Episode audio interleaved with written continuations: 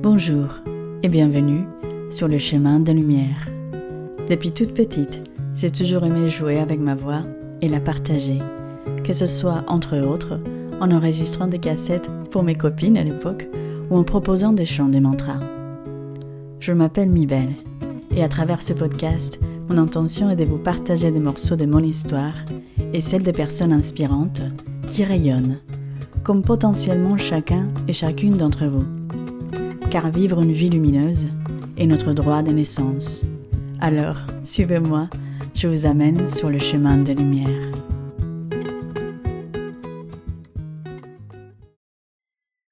Tout a commencé avec un sentiment de j'en ai marre. J'en ai marre de me dire que les autres arrivent à prendre leur place et pas moi. J'en ai marre de me dire que c'est plus facile pour eux. J'en ai marre de me faire petite de ne pas dire ce que j'en pense, de rester sage dans mon coin, pour ne pas déranger les autres. Moi, je veux vivre. Je veux croquer la vie à plein dents. Après quelques années de cheminement, une partie de moi avait enfin intégré que je n'avais rien de différent de ceux qui arrivaient à prendre leur place et qu'il n'y avait alors pas de raison que je ne la prenne pas. J'étais déterminée à prendre ma place.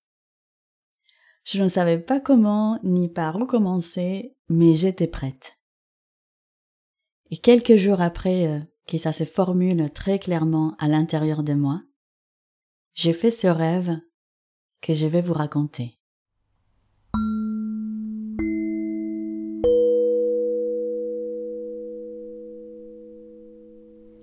J'ai reçu une invitation pour une festivité. Et dans l'invitation, c'était bien marqué que j'étais aussi invitée au banquet, donc euh, à table. Le jour de la festivité arrive, et vous savez, dans les rêves, on est dans la quatrième dimension, on passe d'un espace à l'autre sans se rendre compte. Toujours est-il que je suis déjà dans l'espace où se passe la festivité. C'est une espèce de grande cour. Il fait beau et nous sommes tous habillés en blanc. Il y a une grande tablée et je ne peux pas distinguer ni le début ni la fin de cette tablée. Et il y a aussi plein de chaises sur les côtés, collées au mur, tout le long des murs de cette grande cour. Il y a des gens assis à table et il y a des gens assis euh, sur les côtés, sur les chaises qui sont sur les côtés. Mais quand j'arrive à cette scène dans mon rêve, je suis déjà à table. Et à un moment donné, assez rapidement, je me lève, peut-être pour aller aux toilettes, je n'en sais rien, mais me connaissant, c'est sûrement ça. je pars aux toilettes ou quelque chose comme ça. Et à mon retour, je ne trouve plus ma place. Je ne sais pas si quelqu'un l'a prise ou si c'est juste que je me suis perdue parce que euh, la table est tellement énorme. Alors, sans demander à personne, je décide de m'asseoir sur les chaises sur les côtés, les chaises qui sont contre les murs. Je m'assois là, toute seule, il n'y a personne à côté de moi, et d'ailleurs, les autres personnes qui sont assises sur ces chaises-là, elles sont pour la plupart seules. Elles ne discutent avec personne. Je reste là, dans l'espoir que quelqu'un me voie, que quelqu'un se rende compte que je ne suis pas à ma place, que j'ai perdu ma place. Et puis, j'attends. J'attends. Je regarde vers le bas. J'attends. Je me sens un peu seule. J'attends. Et rien ne se passe. Et à un moment donné, je décide de lever les yeux et je regarde les gens qui sont assis à table. Et à ce moment-là, je croise le regard d'un homme qui s'avère est un ami. Et lui, il me dit de loin, en faisant des grands gestes de joie, Hé, mi belle Comment ça va? Et je décide de me lever et de marcher vers lui. Et alors il me dit euh, C'est délicieux, non Parce qu'ils avaient déjà commencé à manger. Et moi je lui réponds Eh ben, je ne sais pas, euh, j'ai pas encore mangé. Et là il me dit Ouais, mais comment c'est possible? Il faut que tu goûtes ça, c'est super bon. Pourquoi t'as pas mangé? Et je lui dis Ben, parce que je, je trouve pas ma place. Et là, avec un grand geste joyeux, il me dit Mais t'as le droit de t'asseoir et manger, il faut que tu goûtes ça. Et il arrête un des serveurs, il lui dit Apportez-lui une assiette, s'il vous plaît. Et là, je regarde, et comme par magie, il y avait une place à côté de lui. Et je m'assois. Je m'assois un peu gênée et en même temps très contente. Et je vois devant moi une super part des gâteaux. Un gâteau qui avait l'air très délicieux.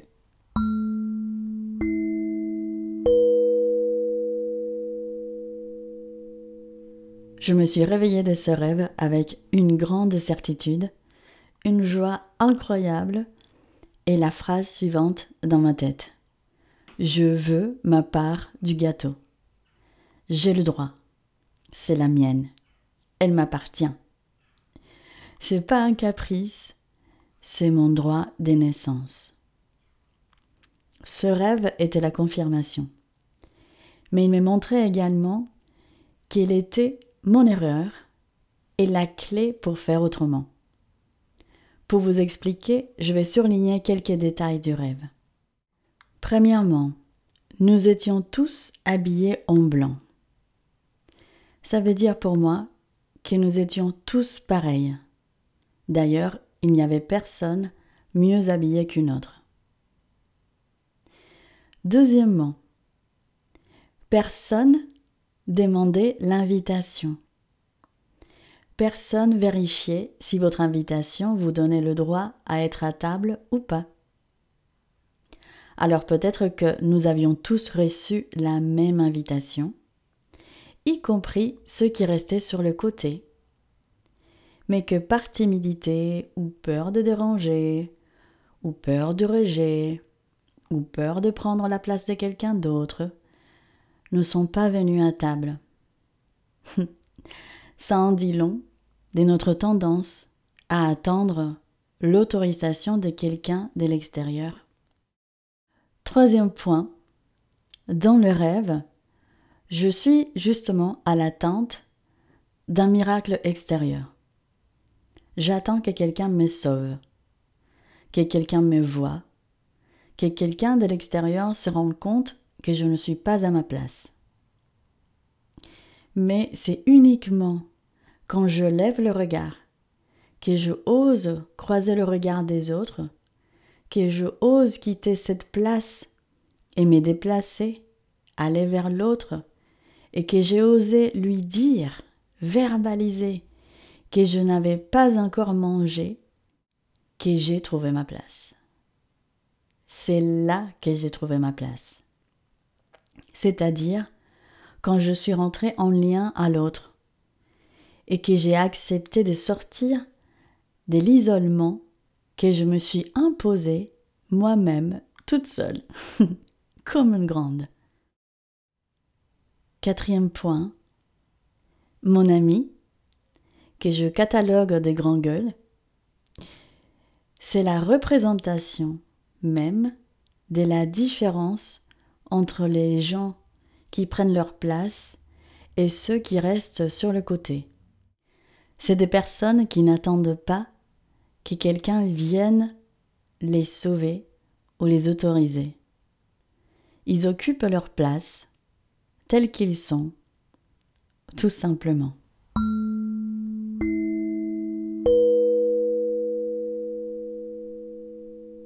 Vous pouvez imaginer qu'après ce rêve, j'étais plus que motivée pour faire le nécessaire, pour prendre ma place pleinement. Et j'ai entrepris certaines choses, j'ai opéré certains changements aussi pour aller dans ce sens. Mais j'ai pu expérimenter que ce n'est pas parce que je le décide avec ma tête et que je suis motivée que ça va arriver du jour au lendemain. Je me suis rendu compte, comme beaucoup de choses euh, dans la vie, que c'est un processus, comme celui d'une plante qui pousse. C'est un chemin. Donc, euh, ce n'est pas encore complètement aisé pour moi, mais c'est en cours. Je monte les marches petit à petit, et sur ce chemin, je découvre plein d'éléments qui se cachent derrière cette difficulté de prendre sa place. Peut-être que j'en parlerai plus longuement dans un autre épisode. Mais je peux vous dire déjà que parmi ces éléments, il y a le rôle de notre histoire personnelle, celui de notre système nerveux, nos modes adaptatifs de survie, nos traumas, petits ou grands, simples ou complexes, la place de nos pratiques corporelles, énergétiques et spirituelles. Mais aujourd'hui, à la lumière de mes expériences et de ce que j'observe chez les femmes que j'accompagne, j'aimerais vous partager ma vision ou ma définition de ce que c'est que de prendre sa place et surtout comment faire.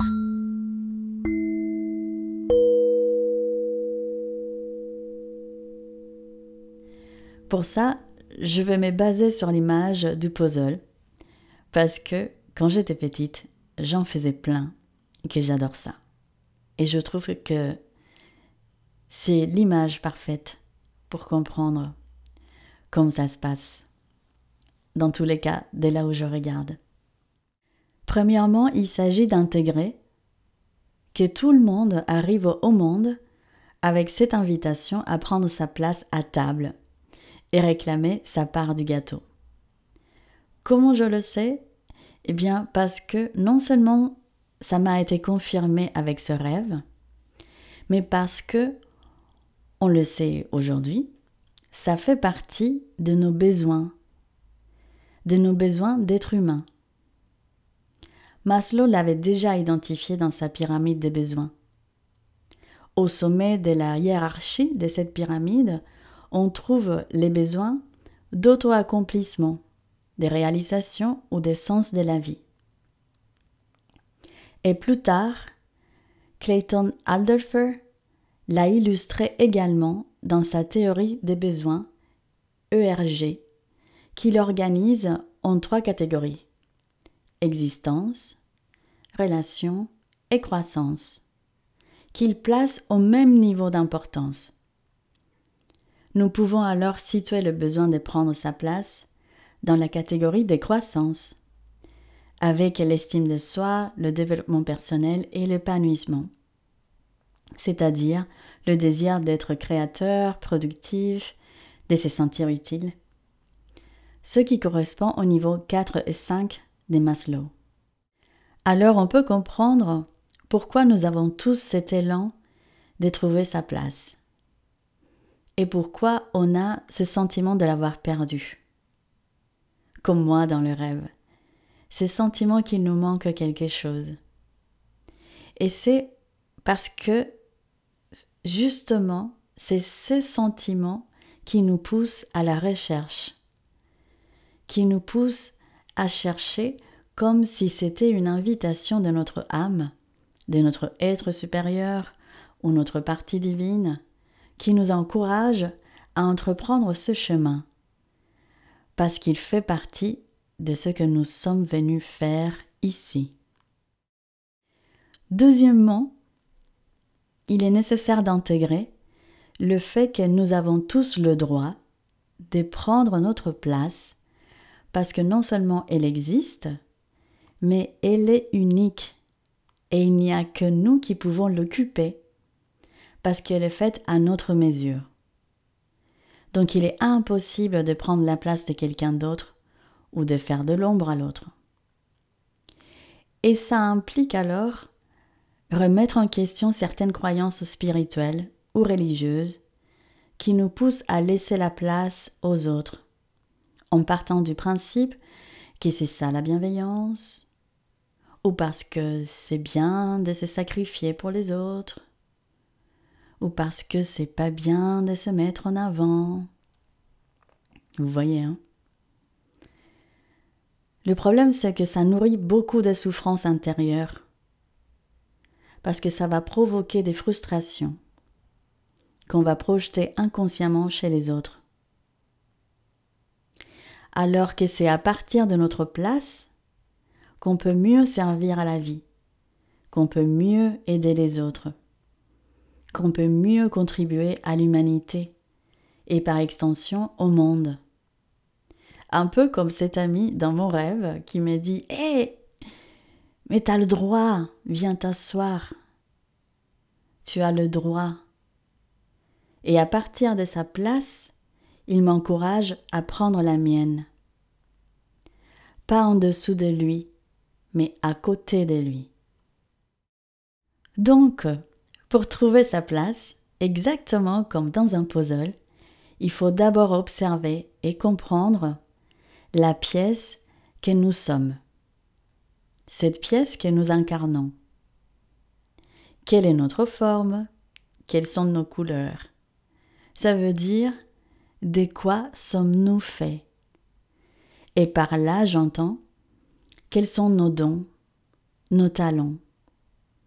Quelle est notre part d'ombre?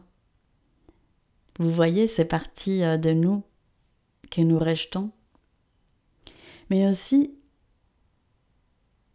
ce qui nous anime, donc nos valeurs et nos désirs. Et c'est à partir de là que nous pouvons identifier déjà dans quelle partie du puzzle c'est-à-dire de quel côté du puzzle, il est plus probable qu'elle se trouve notre place. Et ensuite, une fois nous avons trouvé la place qui semble la nôtre, selon notre forme et nos couleurs, vient la partie la plus délicate parfois. Insérer la pièce. Et je ne sais pas si vous avez l'expérience des puzzles. Mais parfois, on a trouvé la place de la pièce, on sait qu'elle va là, mais on n'arrive pas à l'insérer en une fois. Pas de la première fois. Parce que d'abord, il faut trouver le sens. Et pour le trouver, parfois, il faut faire plusieurs essais. Il faut la retourner dans un sens et puis dans l'autre, jusqu'à ce que ça colle. Alors pour nous, c'est pareil. Une fois nous avons trouvé ce qui semblerait être notre place, il est nécessaire de voir, de tester comment partager nos dons et nos talents, comment on va collaborer avec le collectif, avec les pièces voisines. Parce qu'une fois on arrive à se partager avec notre cercle les plus proches et on s'insère facilement dans le puzzle et on contribue immédiatement, sans faire plus d'efforts, au tout, à l'humanité, au monde, à la planète, à l'univers. Mais pour ça, il est nécessaire de partager sa forme et ses couleurs avec les autres. Et quand je parle de contribution au monde, j'aimerais vous dire que ça ne passe pas forcément par la création d'un grand projet ou une entreprise ou la création d'un podcast ou d'une chaîne YouTube.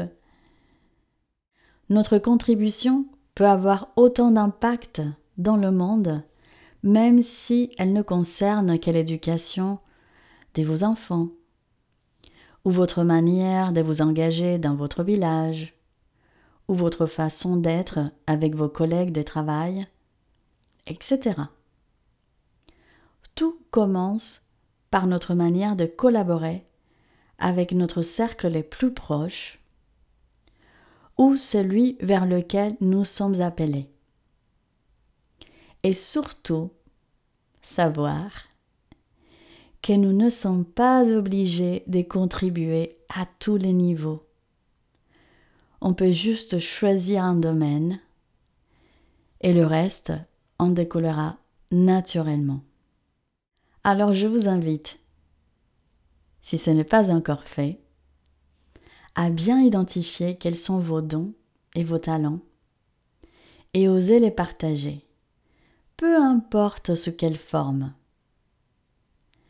Parce que rien que ça, c'est déjà une sacre contribution. C'est déjà un sacre chemin. Et si jamais vous êtes intrigué et que vous aimeriez muscler votre capacité à utiliser vos rêves comme outil pour votre développement personnel et spirituel, je vous invite chaleureusement à ma retraite Attrape tes rêves qui aura lieu en octobre 2022 à Éancé, en Bretagne. Toutes les informations se trouvent sur mon compte Instagram ou les notes de ce podcast. Et on arrive à la fin de cet épisode. J'espère qu'il vous a apporté euh, quelques pistes, quelques réponses autour de cette thématique de prendre sa place. Et je vous dis à très bientôt pour d'autres histoires. Merci pour votre écoute. Si vous avez trouvé cet épisode inspirant, partagez-le ou suivez le podcast pour ne pas manquer les nouveaux épisodes. Vous pouvez également me suivre sur mon canal Telegram ou mon compte Instagram où je partage plein d'autres graines de lumière. Je vous envoie plein d'amour et vous dis à très vite.